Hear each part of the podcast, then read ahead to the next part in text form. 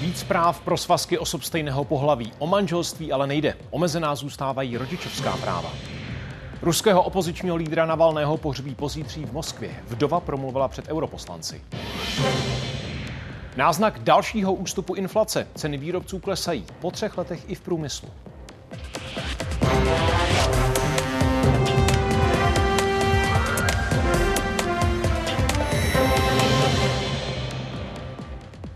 Středa a její události. Dobrý večer. Vítáme vás oba i s Martinem. Manželství pro všechny sněmovnou neprošlo. Partnerství ano. Dolní komora dnešním hlasováním přidala párům stejného pohlaví některá práva, která doteď vyplývají jen ze sňatku muže a ženy. Dál omezená ale zůstanou jejich rodičovská práva. Schválená varianta neumožňuje společnou adopci dětí. Předpokládá, že osvojení potomka je u gejů a lezeb možné jenom v případě, že jeden či jedna z dvojice je biologickým otcem nebo matkou. Nevíme, zdali je to výhra dostatečná k tomu, aby jsme slavili.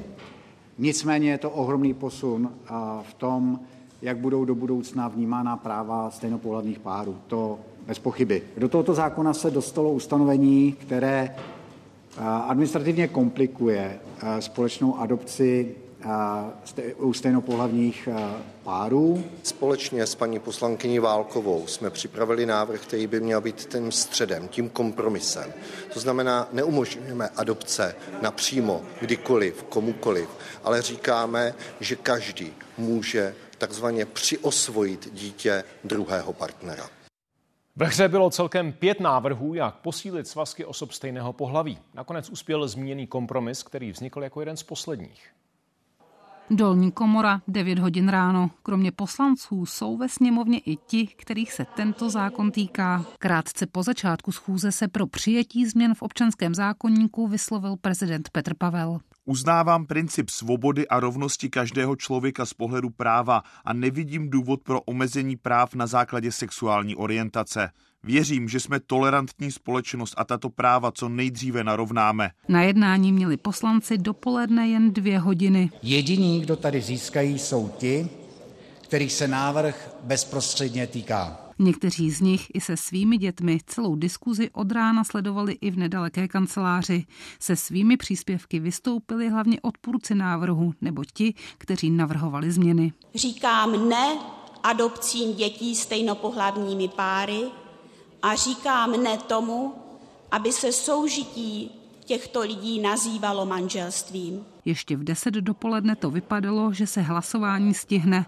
Slovo si vzal poslanec za SPD Jan Síla. Hovořil zhruba hodinu. Problematika výchovy dětí v různém prostředí se zabývá, eh, zabývali od jak živa vždycky hlavně, začínalo to, byly to americké instituce, tak jako problematikou různých sexuálních úchylek, tak i homosexuality. Dovolte, abych vás eh, přerušil, eh, protože Budeme za 10 minut eh, začínat eh, další schůzi. Pokračovat se mělo v pátek. I hned po přerušení se ale sešlo grémium. Návrh, aby sněmovna mohla schvalovat předlohu i po 14. hodině, získal podporu většiny širšího vedení dolní komory.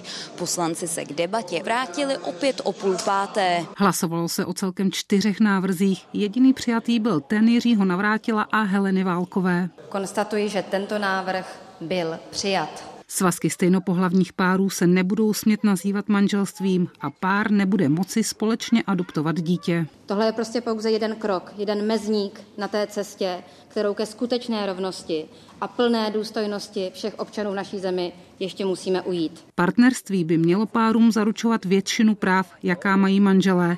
Omezení by se mělo týkat práv k dětem.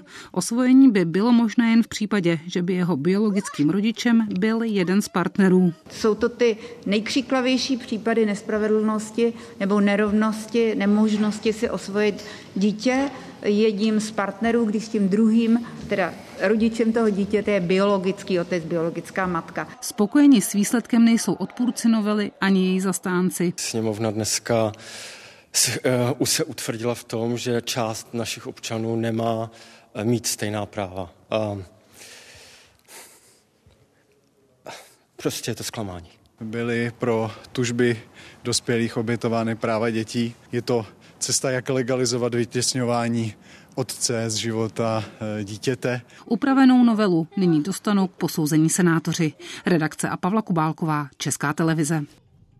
Obyvatelé Česka jsou ke gejům a lesbám dlouhodobě spíš tolerantní. Rovnocený snětek by jim podle loňského průzkumu CVVM přiznala většina respondentů. Proti se vyslovilo 38% Podobně veřejnost smýšlí o oné možnosti adoptovat cizí děti, takzvaně z ústavů. Skoro dvě třetiny dotázaných souhlasí s tím, aby na to páry téhož pohlaví měli nárok. Zbytek si myslí opak.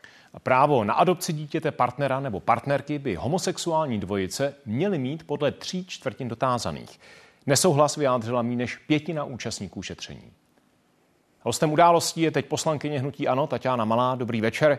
Vy osobně jste řekla, že vítáte posílení práv gejů, ale lezeb i po schválení úpravy, ale zůstanou tito lidé v jiné kategorii než heterosexuální páry. Proč tedy dnešní hlasování považujete za úspěch? Paní poslankyně, slyšíme se? Uh-huh.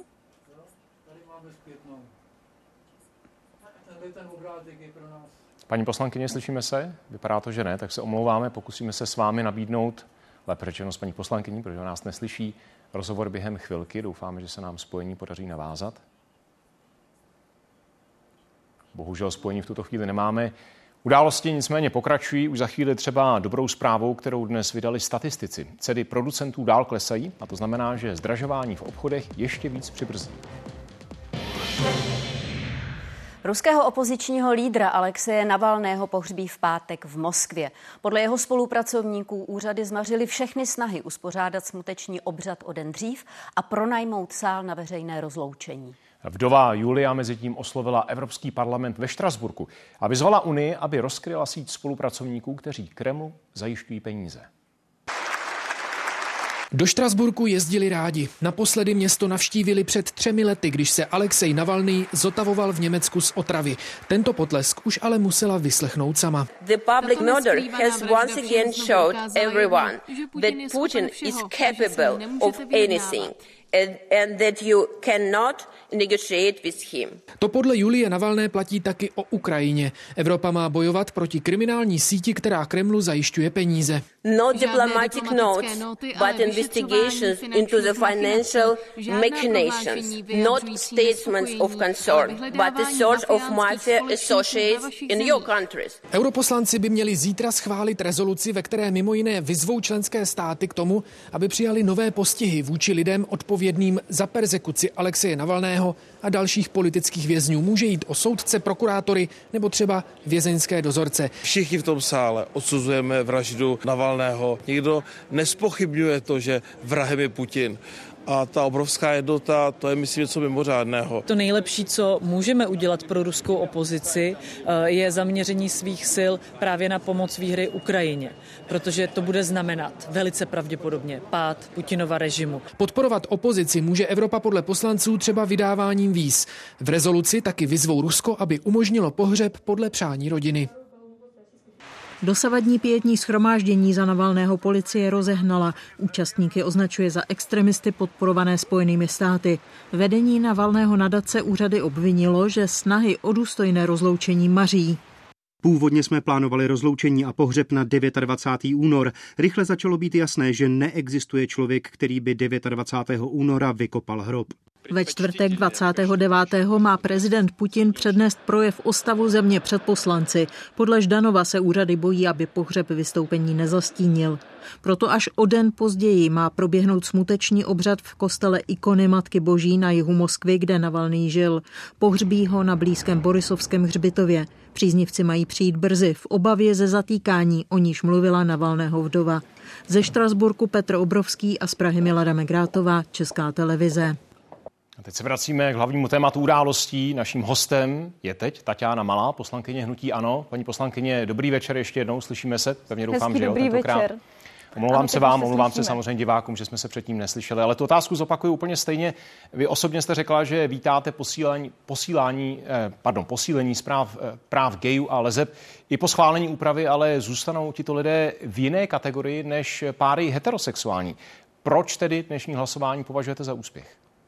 A vy určitě víte, že já jsem patřila mezi ty liberálnější eh, z poslaneckého klubu Hnutí Ano. Já jsem podporovala manželství pro všechny, byla jsem připodepsaná pod pozměňovacím eh, návrhem, který ještě více rozšiřoval ta práva. Nicméně ten dnešní výsledek je kompromisem a já si myslím, že je skutečně eh, občas potřeba ustoupit z těch svých pozic a zvážit všechna pro a proti. A skutečně to současné a velmi konzervativní rozložení poslanecké sněmovny nám dávalo dvě možnosti. Buď projde něco, něco, co je smysluplné a myslím si, že skutečně je to eh, zrovnoprávnění práv eh, stejnopohlavních párů, a nebo všechno padne pod stůl. A já myslím, eh, že to, že dnes ten návrh prošel 118 hlasy nebo 116 hlasy, je skutečně úspěch a je potřeba říct, že bez hnutí ano by to nešlo a bohužel není příliš dobrou vizitkou, že jsme museli dodat více než polovinu těch hlasů k tomu, tomu, aby ten návrh zákona byl schválen. Není to dobrou vizitkou pro současnou koalici. A pojďme se podívat na tu podstatu. Nechme politiku možná chvilku stranou. Iniciativa Jsme fér označila dnešek za smutný den pro rovnoprávnost. Jak lidem, kteří ke dnešku vzhlíželi s nadějí, vysvětlíte, že stále nebudou mít stejná práva? Já rozumím tomu zklamání iniciativy Jsme fair. Na druhou stranu řada lidí, kteří žijí ve stejnopohlavních párech, volali především potom, aby skutečně došlo k tomu narovnání těch práv. A tam já jsem přesvědčena o tom, že k tomu došlo. Nám píše řada lidí, které nezastupuje, jenom který, za které nevystupuje jenom Jsme fair, ale jsou zde i, i jiné spolky a píší nám ti lidé samozřejmě samotní a ti říkají, nebo řada z nich říká, že je spokojená s tím, eh, že se to nebude jmenovat eh, manželství, ale budou mít partnerství a budou narovnána ta práva. Skutečně pro mě je to těžké, protože já jsem eh, byla tím, eh, kdo byl skutečně liberálnější, já jsem neměla problém podpořit to manželství. Na druhou stranu jsem ráda, že prošel tento kompromis. Já to Dobře, skutečně vy říkáte, že ta práva byla narovnána, ale ta práva a... stále nejsou stejná. Co vy osobně tedy považujete za, považujete za největší výhody, které páry stejného pohlaví teď pro získávají? Mě, pro mě bylo už od začátku velmi důležité to možnost při osvojení toho biologického dítěte. Je potřeba si říct, že děti vyrůstají ve stejnopohlavních párech a mě na tom všem nejvíce vadilo to, že ty děti jsou v právní nejistotě v případě, že se jednomu z těch rodičů, se kterými eh, žije v té společné domácnosti, něco stane a to dítě se dostává do nejistoty. A toto tento návrh jednoznačně řeší. Eh, v té vaší reportáži padlo, že nebude eh, umožněna ta úplná adopce těch nebiologických dětí. Ona umožněná bude, ale bude jaksi úředně těžší, podlehne jakési dvojí kontrole. Já jsem toho nebyla zastáncem, nicméně jsem spokojená i s tím, to, s tím, co jsme schválili, protože skutečně ta situace nebyla vůbec jednoduchá. Hrozilo to, že eh, nebude přijat vůbec žádný eh, z těch pozměňovacích návrhů. A to si myslím, že by byla obrovská škoda. A je potřeba si říct, že se tímto tématem zabýváme více než pět let. Před pěti lety tady ležel ano. návrh kolegy Patrika Nachera, eh, který vlastně on potom stáhl. A vlastně ta práva, která jsme dnes schválili, jsme tady mohli mít už těch pět let. Paní poslankyně, děkujeme za rozhovor. Já taky děkuji za pozvání. Hezký večer. Špičky 22 evropských parlamentů naléhají na předsedu americké sněmovny reprezentantů Mikea Johnsona, požadují, aby umožnil projednat pomoc Ukrajině.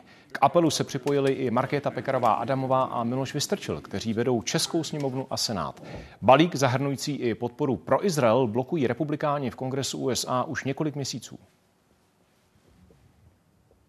Průmysloví výrobci v lednu zlevnili poprvé za víc než tři roky, a to přibližně o 2%. Producenti v zemědělství jedou na levnější vlně už déle. Jejich ceny spadly takřka o pětinu. Čísla tak naznačují, že zdražování dál ustupuje a znovu se to projeví i v obchodech. Minister průmyslu statistiku vítá, ale vnímá i rizika. Je to samozřejmě eh, otázka hospodářského růstu v Německu, eh, eh, kde ty prognózy nejsou úplně nejoptimistější. A to propojení české ekonomiky s tou německou je samozřejmě výrazné. Už jsme byli tak strašně vysoko, že to nemůže růst dále, což se konečně projevuje i třeba v inflaci. Ale musíme si uvědomit, že průmysl se stran své výkonnosti dostává skutečně do velkých problémů. Jsou ale i optimistické firmy, podle kterých se situace mírně zlepšuje. A to právě kvůli nižším nákladům, hlavně levnějším energiím. Součástky vyrábí už přes 150 let. Konkrétně tyto díly zamíří do vybavení profesionálních kuchyní. V minulosti rostly společnosti hlavně ceny materiálů, třeba ocely.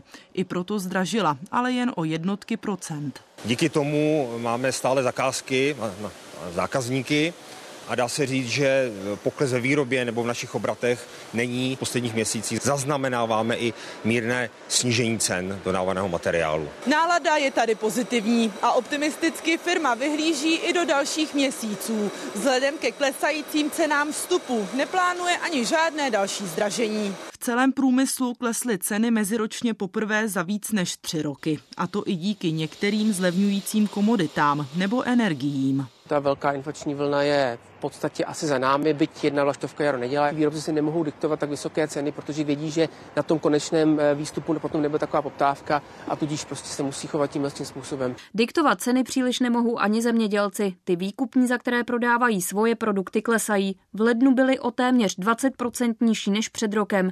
Říkají, že třeba u mléka nebo obilí se dostávají pod výrobní náklady. Nacházíme se na sípce, kde skladujeme obilí používané jako krmivou náš na statku, tady je ječmen ozimí. Cena dnes a před 30 lety je vlastně stále stejná. Jenže náklady na pěstování rostou. Třeba na tomto poli zasel Antonín Štěpanovský pšenici. Můžeme si vidět, že ta rostlinka už je dost, eh, dost, dost hezky narostla.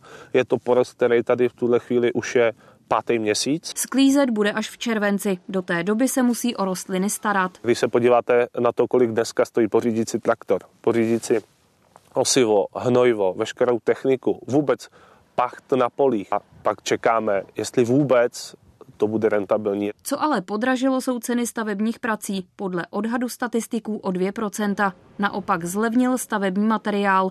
Třeba tyhle cihly teď stojí o zhruba 30% mín než před rokem. Většina těch materiálů už si ty poklesy odbyla v podstatě v tom, v tom loňském roce, takže letos si myslíme, že ceny budou plus minus na té úrovni, na jaké jsou dnes. Situaci ve stavebnictví budou letos ovlivňovat také ceny hypoték. Ty by podle předpovědí měly dále zlevňovat. A to by mohlo podpořit poptávku po stavebninách i pracovnících. Redakce a Iveta Dvořáková, Česká televize.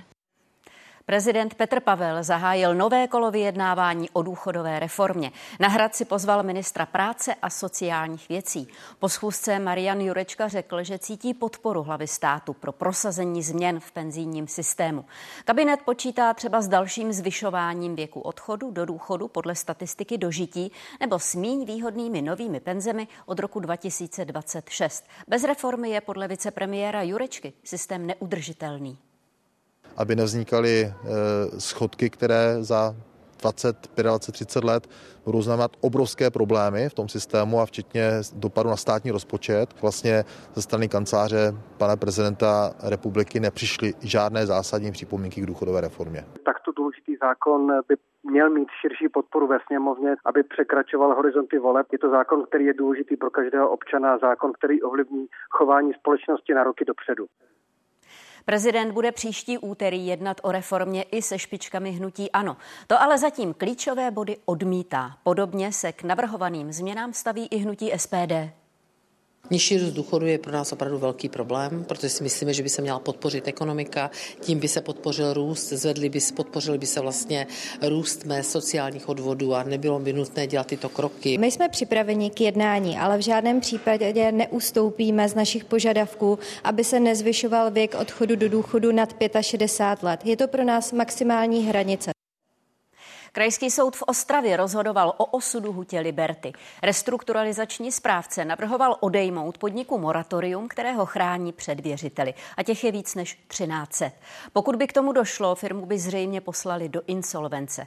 Soudce nakonec rozhodl, že pro zrušení ochrany není důvod.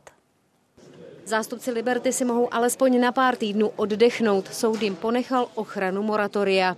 Nebylo splněno především to, že by v návrhu na všeobecné moratorium byly uvedeny nepravdivé údaje a současně eh, platí, že eh, soud ani nezjistil, že by podnikatel sledoval eh, nepoctivý záměr. Že Liberty postupuje nepoctivě, si dlouhodobě myslí jeden z největších věřitelů, firma Tamech. Hutí dluží přes 2 miliardy. Tamech kvůli tomu skončil v insolvenci. Dle veřejných informací by správně Liberty Ostrava měla být v úpadku Místo toho zneužívá ochranného moratoria k oddálení řešení celé situace. Návrh na proskoumání ochranného moratoria podal restrukturalizační správce, který na správnost moratoria dohlíží. Jako restrukturalizační správce máme ze zákona povinnost mlčenlivosti. Největším překvapením byla pro všechny přítomnost zástupce celé skupiny GFG Alliance a Liberty Group Sanjeeva Gupty. Maybe, maybe afterwards. Maybe afterwards. Current situation. After the hearing. Thank you. Majitel celé skupiny Liberty Group Sanjeev Gupta opustil jednání ukrajinského soudu v Ostravě přibližně po dvou hodinách s tvrzením, že věří, že se všichni zaměstnanci hutě vrátí už brzy do práce. O téměř pět hodin později soud rozhodl. Uh, we would like to just thank the court for the opportunity to complete our recovery plan. Příští týden předloží Liberty věřitelům restrukturalizační plán. Ti budou mít přibližně dva týdny na to se k němu vyjádřit. O dalším postupu pak bude opět rozhodovat soud. Pavla Daňková, Česká televize Ostrava. Dohoda o rukojmích a příměří mezi Izraelem a hnutím Hamas zatím nemá konkrétní obrysy. Optimistická vyjádření Bílého domu mírní spíš skeptické reakce z Jeruzaléma i Gazy. V Izraeli proběhly komunální volby. Zásadní změny politické scény ale nepřinesly. Skoro jako by žádná válka nebyla. Izraelci vyrazili k volebním místnostem. Agitace probíhala do poslední chvíle. בלי פוליטיקות, בלי מפלגות, רק עשייה, עשייה, עשייה. טוב, יאללה צדיק, תודה. יפה, תודה. Na severním okraji Tel Avivu přišli hlasovat i Tom s Jardenou. רוצים להשפיע. מקווים שהדברים יסתדרו. Ano, doufáme, že je בסדר, שיהיה טוב, מקווים נרגיש בטוחים יותר. Pořád nejde o rutinní volby. Nehlasuje se v evakuovaných obcích u jižní i severní hranice. Naopak hlasovací místnosti byly zřízeny pro vojáky přímo v Gaze. Očekávání, že komunální volby se stanou referendem o vládě a premiérovi se nenaplnila. Účast klesla. Ve velkých městech se nekonala větší překvapení. Tím hlavním politickým kolbištěm, kde se rozhodne o směřování státu Izrael, ale nebudou komunální volby, ale ty parlamentní do Knesetu. Vládní pravice v průzkumech ztrácí, stejně jako hlavní opoziční strana Ješ Atit. Preferencím nyní dominuje strana Bennyho Gance. Volání po předčasných volbách je ovšem zatím upozaděno pokračující válkou. Slova amerického prezidenta Joea Bidena, že už příští týden by mohlo dojít k dohodě o příměří a rukojmích, vyvolala zdrženlivé reakce. بالنسبة لتصريحات الرئيس الامريكي أنا اعتقد يعني نسال عنها البيت الابيض افضل من ناحيتنا ليس لدينا جديد في هذه المساله Hamas nyní studuje izraelské návrhy. You see, from Israel's point of view, we are willing. But the question remains whether Hamas are willing. Hamas are making outlandish demands in another orbit, another planet. Mezitím roste napětí na severu, sílí izraelské nálety na Hizbalách a islamisté z Libanonu vysílají na židovský stát mohutné raketové salvy.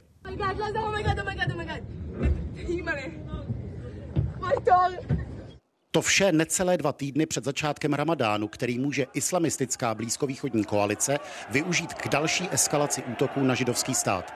Civilní atmosféra komunálních voleb byla jen krátkým vybočením. Válka nekončí. Z Izraele David Borek, Česká televize. Joe Biden a Donald Trump s přehledem vyhráli úterní primárky svých stran v Michiganu. Dosavadní vývoj nasvědčuje, že si současný demokratický prezident a jeho republikánský předchůdce v listopadu zopakují souboj o Bílý dům. Bidenovi ovšem může uškodit značný podíl protestních hlasů mezi demokraty, kteří neschvalují jeho přístup ke konfliktu na Blízkém východě. Tématu se věnuje taky web ČT24. Kameraman Vladimír Smutný získá českého lova za mimořádný přínos kinematografii. Cenu převezme během ceremoniálu v Pražském Rudolfínu v sobotu 9. března. 81-letý filmař natočil přes 60 celovečerních snímků a povětšinou s uznávanými režiséry. Koljo! Oscarového Kolju natočil s režisérem Janem Svirákem. Ty jsi mi dal. Smrt krásných srnců s Karlem Kachyňou. Nic? Co? Ne, nic. Tak čekat. Nabarvené ptáče s Václavem Marhoulem. Jen malý zlomek práce kameramana Vladimíra Smutného, držitele osmi českých lvů. Teď přibude devátý, a to za přínos. Co vám přinesla práce s Já kamerou? myslím, že radost. No. Já to dělám, protože mi to dělá radost. Jeho práce je obdivuhodná, jeho pojetí toho filmového obrazu je samozřejmě velmi originální a už dneska oceňovaná i v zahraničí. On velmi chápe příběh. Jeho vlastní profesní příběh začal v barandovských studiích. Z politických důvodů byl ale dlouho pomocným kameramanem. Situace se změnila až v 80. letech. Dejte tam falsklor a podívejte se na okna. To, co se s každým filmem naučil, předává dál. Tady na workshopu se studenty FAMu. Co je učíte? Co je ta nejdůležitější rada? Entuziasmus. Kameramanský. Aby byli nadšení a aby měli touhu něco dokázat. Jako kameraman rád střídá filmové žánry a taky lokace. Při natáčení filmu Kuky se vrací se s kamerou držel při zemi. Jindy zase snímal záběry v oblacích. Pokud můžu říct, jaký neobtížnější film pro mě byl, tak to byl Tmavomodrý svět. Když jsme začínali, tak jsme neměli žádné zkušenosti a nevěděli jsme, jak ten film uděláme. A všechno jsme dělali za pochodu. Právě po tmavomodrém světě dostal nabídku z Hollywoodu. Tehdy odmítl. Natáčet by tam ale přeci jen měl. S Václavem Marhoulem. Ten po úspěchu nabarveného ptáčete dostal nabídku od amerických producentů. Nad výběrem kameramana neváhal. Pavla Sedliská, Česká televize. Na únor nezvykle vysoké teploty přilákaly zpět některé ptačí druhy. Třeba špačci, husy nebo čápy se tak do Česka vrátili i o měsíc dřív. Víc v reportáži. Nevhodná kombinace léků může zhoršit stav některých pacientů, třeba těch, kteří tlumí bolesti během dlouhého čekání na operaci. Kde hledat pomoc, ukážeme o půl osmé. Otázka, jestli zdanit tiché víno nebo ho jako jediný alkohol nechat bez odvodu, zůstává nevyřešená. Po jednání pracovní skupiny to před pár minutami řekl ministr zemědělství. Ve sněmovně je Kristýna Jelínková. Kristýno, co bude dál? Pracovní skupina teď předloží koaličním špičkám a zároveň zástupcům ministerstvu financí k posouzení několik návrhů na jeho zdanění. Ty vychází ze dvou hlavních variant. Tou první je buď schodná spotřební daň, která platí už šumivého vína, tou druhou je stanovení minimální ceny za jednotku etanolu. Ty různé varianty se potom eh, liší v číslech eh, toho možného eh, zdanění. Zásadní zprávou po dnešku je ale také to, že pracovní skupina, která fungovala pod ministerstvem zemědělství kvůli tomu, že nebyla nalezena schoda končí. Teď bude záležet na ministerstvu financí, zda a kdy návrh připraví. Nicméně koalice mluví o tom, že by chtěla, aby ten návrh byl na vládě, pokud se tedy na tom shodnou před prázdninami, aby zkrátka ten legislativní proces se ukončil před koncem roku, aby případně to zdanění mohlo platit od 1. ledna 2025. Eh, podle Marka Výborného, ministra zemědělství, ale také podle opozice by zároveň ministr financí měl hledat nadále cestu harmonizace na evropské úrovni. Na závěr připomenu, že debata o tom, zda zavést a jakou formu zavést, eh, jakou formou zavést spotřební daň u tichého výdaje vína se vede na koaliční úrovni už od konce srpna. Větrné elektrárny v Česku dodávají čím dál víc proudu. V loni ho vyrobili 693 MWh, skoro o desetinu víc než rok předtím. I tak Česko v produkci výrazně zaostává za unijním průměrem. Větrné zdroje v Tuzemsku pokryjí jenom 1% celkové spotřeby elektřiny. Mimořádná bezpečnostní opatření promázejí pohárové utkání fotbalových klubů Slávie a Sparty. Stovky letenských fanoušků se do Edenu přesunuli hromadně metrem z Václavského náměstí na stanici Želivského. Odtud šli na stadion pochodem. Na čas omezili dopravu. Mírná zima a teplé počasí uspíšilo přílet některých stěhovavých ptáků. Do Česka se už vrátili třeba špačci, husy nebo čápy. Podle ornitologů je letošní až o měsíc dřívější návrat ptáků mimořádný. Tovačovské rybníky na Přerovsku a nad nimi tisíce různých ptáků. Leží totiž na důležité migrační trase. S ornitoložkou Kateřinou Ševčíkovou míříme do terénu zjistit, které druhy už sem letos zavítali. Kromě různých kachenek jsou tam i husy velké. A ty se letos vrátili dříve? V podstatě tím, jak je teplo a je přístupná potrava na polích, tak, tak se tady pohybují, pohybují v podstatě dříve, než, než je to obvyklé. Na Moravu už přiletěli také labutě, skřivani nebo špačci. Ti se přitom v posledních 15 letech vraceli většinou na konci března. Letos je ale lidé zahlédli už o měsíc a půl dřív. Na Přerovsku zaznamenali ornitologové ještě jednu mimořádnost. Na poli u Tovačova napočítali hejno 4 tisíc hus běločelých. Spojili se zřejmě několik hejn dohromady a dostali se na pole, kde bylo hodně potravy a dali si tu svačinu, než poletí zase dále na sever. Ale třeba čapí hnízda zůstávají tady na Moravě zatím prázdná. Jiná situace je v západních Čechách, kam už se několik jedinců ze zimovišť vrátilo. Podle odborníků je to migračními trasami. Čápy ze západních Čech totiž zimují ve Španělsku nebo severní Africe. To moravští většinou až na jihu Afriky. Na svá hnízdiště tedy musí urazit mnohem další cestu. Co když se vrátí zima? Jak budou ptáci reagovat? Někteří ptáci, třeba ty husy, jsou na zimu schopni zareagovat tak, že se posunou zase zpátky více na jich, kde bude dostupná potrava. Jiní, jako třeba ti špačci nebo skřivaní, to hold budou muset nějak přečkat a lze očekávat, že třeba ti slabší, slabší jedinci to úplně nezvládnou. Mírné ochlazení by mělo podle meteorologů dorazit v druhé polovině příštího týdne. V nížinách by ale mělo mrznout pouze slabě, a to hlavně po ránu. Marek Slavík, Česká televize. Zbytečně moc předepsaných léků a nebo jejich špatná kombinace. Nastavit správnou medikaci pomáhají stále častěji kliničtí farmaceuti. Na ty se můžou obrátit buď praktičtí lékaři nebo sami nemocní. Zatím se tihle odborníci starají především o pacienty v nemocnicích. Postupně ale začínají přijímat i zájemce zvenčí. V pondělí půjde Pavla Machotová na operaci ledvin. Ještě předtím se potkává s klinickým farmaceutem. Jaké ty léky berete? Potřebuje to vědět, aby v anestezii ani po operaci nenastaly komplikace. Paní bere eh, celkem klasickou kombinaci na vysoký tlak a na cholesterol plus nějaké oční kapky.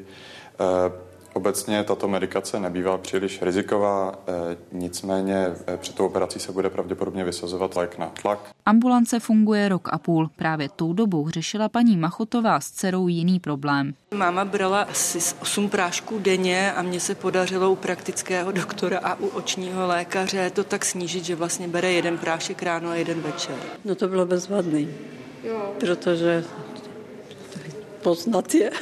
I s tím by jí tu dokázali pomoct, i když pacientů, kteří přicházejí takzvaně z ulice, jsou zatím jednotky procent. Důvody mývají stejné. Velké množství užívaných léků, eh, může to být nějaký nežádoucí účinek, nebo bývají čas, časté případy, kdy lékař chce nasadit nový lék. Kliničtí farmaceuti z fakultní nemocnice na Bulovce denně přijdou do kontaktu se zhruba 40 lidmi, s polovinou z nich právě tady v ambulanci, s dalšími na lůžkových odděleních. Tam jsou nejvíc potřeba u akutních pacientů s rychlými změnami jejich stavu. Hladina kreatininu je teď úplně v normě. V nemocnicích takto obslouží tři čtvrtiny lůžek. Úplně optimálně se mohou věnovat jen desetině. Zatím je klinických farmaceutů málo. Ideální stav by byl desetinásobek pokud je poskytovaná v těch zdravotnických zařízeních péče klinického farmaceuta, tak dochází ke snížení délky hospitalizací pacientů.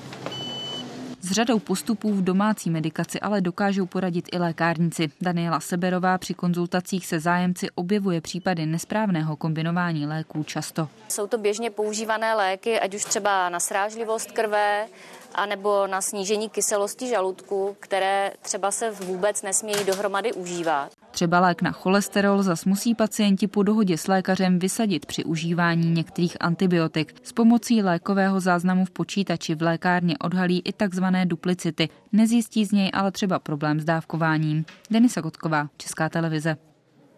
Při tuzemských nemocnicích funguje kolem 50 oddělení klinických farmaceutů a víc než polovina z nich má zároveň i zmíněnou ambulanci, kam můžou přijít pacienti, kteří se v zařízení přímo neléčí. Nejvíc jich funguje v Praze, naopak žádnou nemají v Karlovalském a Plzeňském kraji. Síť by se měla postupně rozšiřovat. Pokud bude dobře obstaraný ambulantní pacient, tak také nebude tak často končit v té hospitalizační péči, že nebudeme vlastně v rámci té hospitalizace muset řešit následky nežádoucích účinků No a právě ty kvůli kombinaci léků často trápí i pacienty, kteří dlouho čekají na plánovaný zákrok. To se týká především operací kyčlí a kolen. Ve velkých fakultních nemocnicích se lhůty pohybují mezi jedním a dvěma roky. U svatéAny v Brně je to dokonce dva a půl roku, i když tam ročně vymění 1100 kloubů. Oproti tomu třeba v Jindřichově Hradci přijde člověk na řadu za 10 měsíců a za rok tam odoperují 330 lidí. Další oslovené nemocnice provádějí zákrok roky do dvou let od objednání. Během té doby se ale řada pacientů potýká s narůstající bolestí. Jakými léky tišit by jim měli poradit odborníci. Třeba tento lék na bolest v kombinaci s antidepresivem může způsobit tzv. serotoninový syndrom, kdy dojde k prudkému zvýšení tlaku, zvýšení tepové frekvence a případně až kolapsu. A víc zmíněných operací, tedy výměn kloubů, provedly minulý rok všechny nemocnice, které ČT oslovila. Trend potvrzuje i VZP. Ta sice loňská čísla ještě neuzavřela. Přesto je podle ní jasné, že zákroků proti roku 2022 přibylo. Tehdy jich proplatila 620 tisíc. Tady prostě kus té jamečky chybí, kterou budeme muset prostě dohradit tím implantátem. Rameno ho trápí už několik let. Jana Středu tak nejspíš brzy čeká operace. Kolik si sáhnete za záda? To, tak. to, to je tím způsobem. S náhradou kloubu už má zkušenosti a taky s čekací dobou, která bývá v řadě nemocnic i delší než rok. Vyměněný mám oba klouby kyčelní. První byl vyměněný pravý. Ono to bylo ještě před covidem, s tím, že to trvá zhruba 1,5 roku. Tím, co se, jaká situace vznikla, tak se ty termíny posouvaly. Jeho zdravotní stav se ale zhoršoval. Musel chodit o berlích. Našel si nemocnici, kde mu dali termín dřív. Kyčli mám úplně perfektní. Už jsem začal hrát zase zpátky nohejbal. Čekací doba na kloubní náhrady je ve fakultní nemocnici v Motole 6 až 12 měsíců. Ročně tady provedou okolo 1400 těchto operací. Pacienti, kteří mají veliké obtíže nebo mají onkologickou nebo traumatologickou diagnózu, jsou zařazeni dříve, tak aby nedošlo eh, k prodloužení eh, té péče eh, a k negativnímu ovlivnění jejich zdravotního stavu. Výměnu druhé kyčle má čerstvě za sebou i Pavel Pekárek. I on na výměnu musel čekat. Na tuhle operaci měli kdysi můj otec, když ještě to, a ten vím, že měl termín, a to bylo ještě za komunistů, že ten měl termín snad dva roky na to. Ani se jí nedožil pak teda chudák. Jo. Takže já jsem na to, jak jsem tím dní se nezabýval, jsem říkal, tak ono to nějak dopadne. Nejčastějšími důvody, proč se termíny operací prodlužují, je podle námi oslovených nemocnic nedostatek lékařů nebo sester. Roli hraje i vysoká poptávka a někde se ještě potýkají s následky covidu. V tuto chvíli nemáme spádovost, to znamená, můžu si svobodně vybrat svého poskytovatele zdravotní péče. Pokud nevím, na kterého, tak se obrátím na svoji zdravotní pojišťovnu. My se snažíme zajistit mu e, tento zákrok v jiném zařízení, které má právě tu objednací dobu kratší. Čekací doba na výměnu kloubu by podle nařízení o dostupnosti zdravotních služeb neměla přesáhnout jeden rok. Pro pacienta to ale může znamenat, že zákrok bude muset podstoupit ve vzdálenějším zařízení. Redakce a Klára Ješnová, Česká televize. Tématu je to všechno. Za chvíli se podíváme do Českých Budějovic. Tam přibývá černých pasažérů. Loni jich bylo 18 tisíc a letos už 4 tisíce.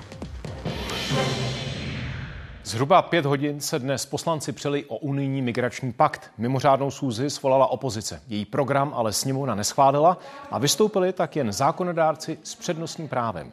Předseda hnutí Ano Andrej Babiš řekl, že jde o zrůdnou dohodu, která ve skutečnosti zavádí uprchlické kvóty. A chtěl slyšet vysvětlení, proč vláda vůči pravidlům změnila postoj. Ještě loni architekti tohoto paktu, pánové Fiala s Rakušanem, vychvalovali tuto jinak to nemůžu nazvat, zrůdnou dohodu postavenou na takzvané povinné solidaritě, což není nic jiného než zamaskované uprchlické kvóty a výpalné za migranty. Podle ministra vnitra Víta Rakušana není současná podoba migračního paktu ideální. Považuje ji ale za posun dobrým směrem. A odmítá tvrzení opozice, že Fialův kabinet zavázal Česko k povinnému přijímání migrantů iniciativu komise připravit migrační pakt podpořili všechny státy už za bývalé vlády. Iniciativu podpořila i Česká republika s výhradou, že nemůže souhlasit s, povinným přerozdělováním. A tuhle výhradu si uchovala i vláda Petra Fialy. A znovu říkám, toto nebylo žádným způsobem překročeno. Papež František, který má chřipku, podstoupil vyšetření v římské nemocnici. Tak se vrátil zpět do Vatikánu. 87-letá hlava římskokatolické církve předtím vynechala předčítání na generální audienci. Papež trpí v posledních měsících zdravotními problémy opakovaně. Své aktivity rušil už loni v listopadu a prosinci. Druhý největší požár v historii Texasu. Plameny na severu země žene nebývalé teplé počasí a silný vítr. Tento ani řadu dalších požárů nemají hasiči pod kontrolou. Guvernér vyhlásil stav katastrofy v 60 okresech. Těsný únik před plameny. Největší požár na severu Texasu spálil od pondělí už přes 2000 km čtverečních. Za minutu spoliká rozlohu 150 fotbalových hřišť. Nařízenou evakuaci v řadě okresů komplikují obtížně sjízdné nebo přímo uzavřené dálnice. Tyhle fotky pořídil cestující letu z Dallasu do Salt Lake City. Většina personálu musela odejít z Pantexu, hlavního zařízení na demontáž jaderných zbraní v zemi, které úřady preventivně zavřely. Máme dobře vybavené hasiče, kteří jsou na podobné scénáře vycvičení. Plameny se šíří i do sousední Oklahomy. Vedle domů i tam oheň poliká pole a pastviny. Zemědělci na obou stranách hranice počítají škody na úrodě i dobytku. Příčina vysušená půda, vítr a hlavně nebývalé vysoké teploty.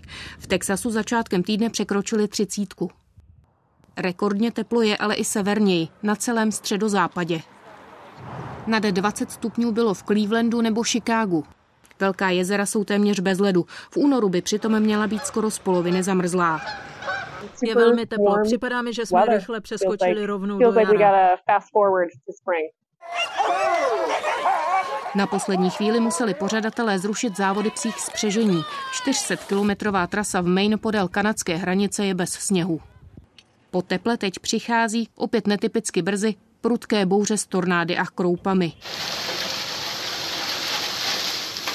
Teplota se mnohde během 24 hodin propadla až k nule.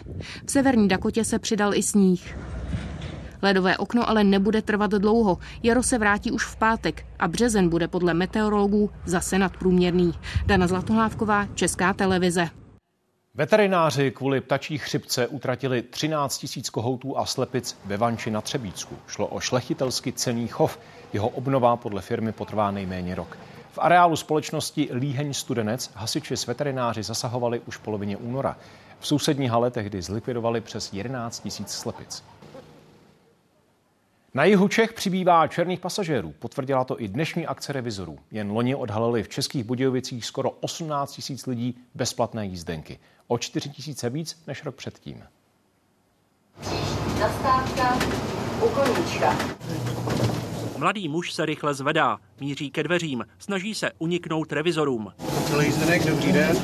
Občanský průkaz budeme muset zavolat policii na ověření totožnosti. Jo. No. parka to už máte, no. Proč si na to nedáte Revizoři. Proč si na to nedáte Já úplně na to mám nervy, no. A proč si nekoupíte jízdenku? Jo, já si ho koupím, já si koupím listě. No a proč jsi si nekoupil teď? Předtím nemusel Protože jsem byl eh, jakoby myšlenkama někde jinde. Dvojce revizorů vystřídala jen tři autobusy. Stačila necelá hodina. Jízdenku nebo doklad nemělo šest lidí. Pokud na místě nezaplatil ani jeden. Se snaží buď vymlouvat, zkouší hrát na city někdy a když nepochodí, tak občas nadávají. Tak já vás upozorním, revizor je nakázat, tomu, že nemáte platný doklad. Průměrný záchyt revizora na jeden den je 9 černých pasažérů. Cestující se do budějovické MHD vrátili, jenže přibylo také lidí, kteří za službu nezaplatili. Revizoři jich loni zjistili 17 700.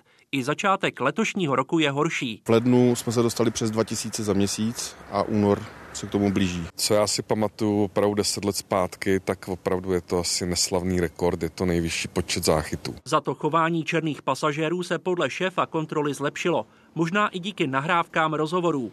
Poslední napadení revizorky bylo spíš výjimečné. Černý pasažér prchal, strčel do ní a poranil jí vlastně krční páteř. Budějovický dopravní podnik ještě posílí večerní kontroly. Na nočních linkách jezdí podle jeho odhadu na černo zhruba pětina lidí. Martin Štěpánek, Česká televize.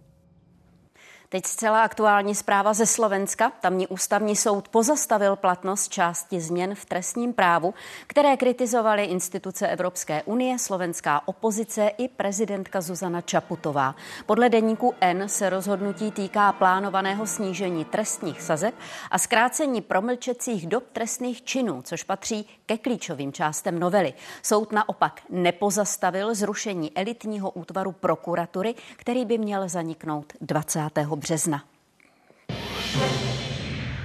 Čeští chovatelé hledají metody, jak u skotu omezit emise metanu. Tento plyn má asi 28krát silnější skleníkový efekt než oxid uhličitý. Vzniká během procesů v trávicí soustavě zvířat. Podle Světové organizace pro výživu a zemědělství pochází skoro půlka emisí způsobených lidskou činností právě z dobytka.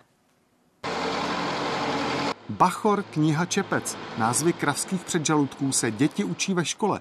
Vědci studují, jak omezit plyn, který se vytváří v tom největším, bachoru, a jak poznat, která kráva ho vypouští víc než druhá. There are early stages of research that show that there are variables and that you can indeed predict whether a cow is a high or low methane producing cow. Metan z hnoje a dalších produktů čeští farmáři umí využít v bioplynových stanicích. V Česku jich je přes 500. Metan, který z krávy uniká tlamou, se využívá hůř. Vědci a chovatelé proto hledají nové postupy. Jedna z metod, kterou chovatelé teď testují, spočívá ve změně jídelníčku zvířat. V budoucnu by mohly pomoct i genetické úpravy. Ovšem metoda, která by mohla pomoct úplně nejvíc, je zároveň ta, kterou chovatelé dělají nejdéle. A to je zvyšování efektivity celého chovu.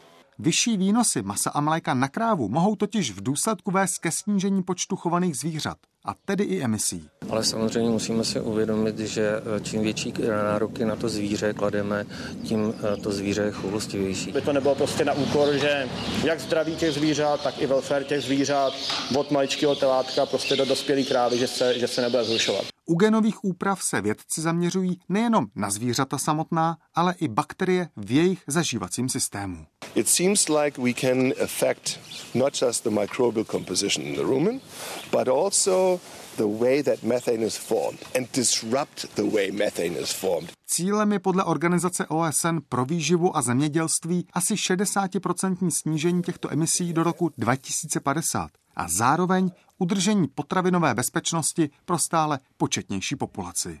Jaroslav Zoula, Česká televize. V drama se změnilo pro následování motocyklisty na Frídeckom místecku. Civilní policejní auto s dvoučlenou posádkou se při předjíždění střetlo s dodávkou. Pak narazilo do stojícího vozu a začalo hořet. Plameny ho pohltily během několika sekund. Na záběrech je vidět, že řidič stihl vystoupit. Hlídka i šofér dodávky utrpěli středně těžká zranění. O české zboží roste v zahraničí zájem, potvrzují to údaje vládní agentury CheckTrade. Tuzemské firmy navíc hledají nová teritoria. Uspět by mohly na arabském poloostrově, v Nigérii nebo Thajsku. V budoucnu se chtějí podílet i na obnově Ukrajiny. V loni český zahraniční obchod skončil přebytkem 123 miliard korun. Podle ministerstva průmyslu by výsledky ale mohly být ještě lepší. Domácí přidaná hodnota se nyní podílí na českém vývozu těsně nad 60 v Rakousku a v Polsku je to téměř 70%, v Německu dokonce 77%. Česko potřebuje nové národní šampiony, kteří nejen vyrábí, ale také vyvíjí a prodávají vlastní produkty. Na Ukrajině před ruskou invazí žilo a pracovalo nemálo Čechů. Před dvěma lety naprostá většina z nich ze země kvůli bezpečnosti rodin odjela. Někteří se ale vrátili. I během války se pokoušejí pokračovat v podnikání. Patří mezi ně taky Sládek Přemysl Brož. Vede velký pivovar v budově z 19. století a vedle v restauraci ještě jeden malý, kde vaří řemeslná piva. Přemysl Brož žije na Ukrajině přes 17 let. V soutěžích tu jeho speciály získali mnoho ocenění. Taky ale zjistil, že válka pivu nepřeje. Dramaticky ubylo zákazníků. Miliony lidí odešly ze země, další sta tisíce oblékli uniformu. Ty, co ještě nejsou ani v Evropě, ani na frontě, tak ty zase nemají tolik peněz, aby si mohli dovolit pít tolik piva jako dřív. E, pivo to není chleba, který si koupit musíš a když se rozhoduješ v rodině, která nemá moc velký příjmy, jestli chleba nebo pivo, já bych si koupil pivo, ale bohužel všichni ostatní lidi eh, si koupí ten chleba. Invaze narušila i dodavatelské řetězce. Suroviny jsou dražší a je složitější je sehnat. Provoz pivovaru je energeticky velmi náročný. Kvůli častým výpadkům proudu po ruské invazi tady byli dlouho závislí na naftových generátorech. Po dvou letech už je ale největší problém podniku jiný – mobilizace zaměstnanců. Velkou část práce proto musí zastat ženy. Anastázie tady pracuje právě dva roky My musíme znát все і робити. Так що, як заберуть хлопців, то будемо працювати. І ми будемо все робити.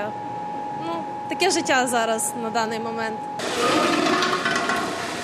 Letošní zimu se prodeje výrazně propadly. Pivovar i přes slabou sezónu fungoval dál. Jedním z důvodů bylo, aby rodiny zaměstnanců nepřišly o příjem. Že nemusela měnit profesi, oceňuje paní Oksana, která tu pracuje téměř 20 let. Кожна людина вибирає собі, що любить. Якщо вона любить роботу, то вона себе комфортно чувствує. Pivovar měl před ruskou invazí velké plány na další rozvoj. Za války jsou všechny investice zastavené. Majitele ale věří, že se situace co nejdřív změní. I proto tady pivovaří dál.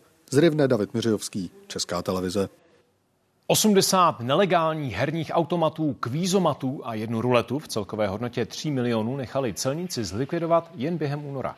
Ročně zamíří do šrotu, třeba u odborné firmy ve Vysokém mítě, jako v tomto případě, stovky takových strojů.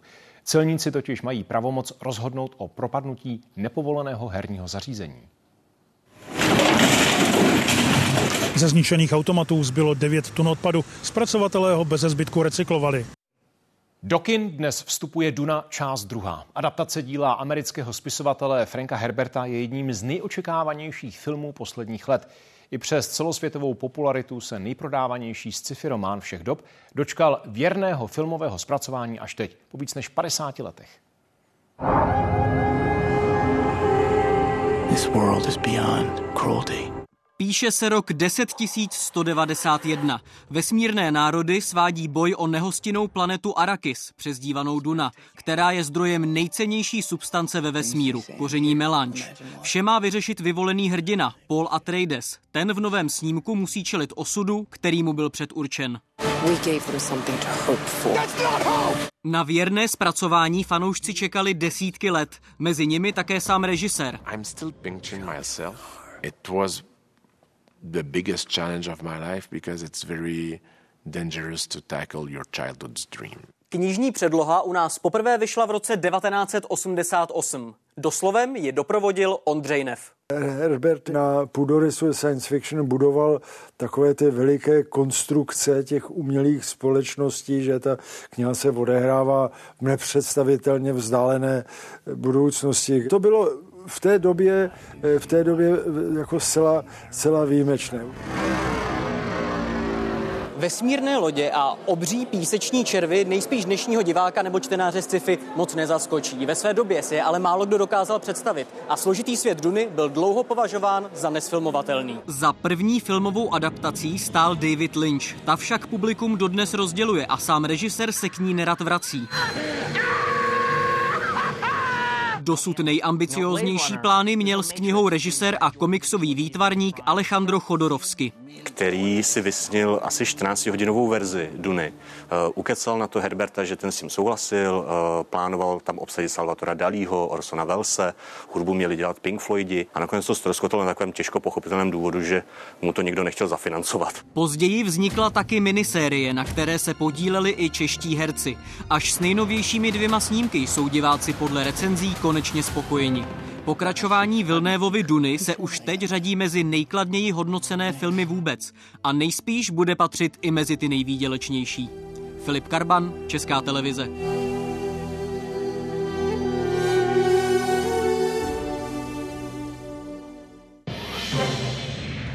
Události komentáře dnes rozeberou mimo jiné přípravu důchodové reformy. V debatě s lidoveckým vicepremiérem Marianem Jurečkou a poslankyní SPD Lucí Šafránkovou.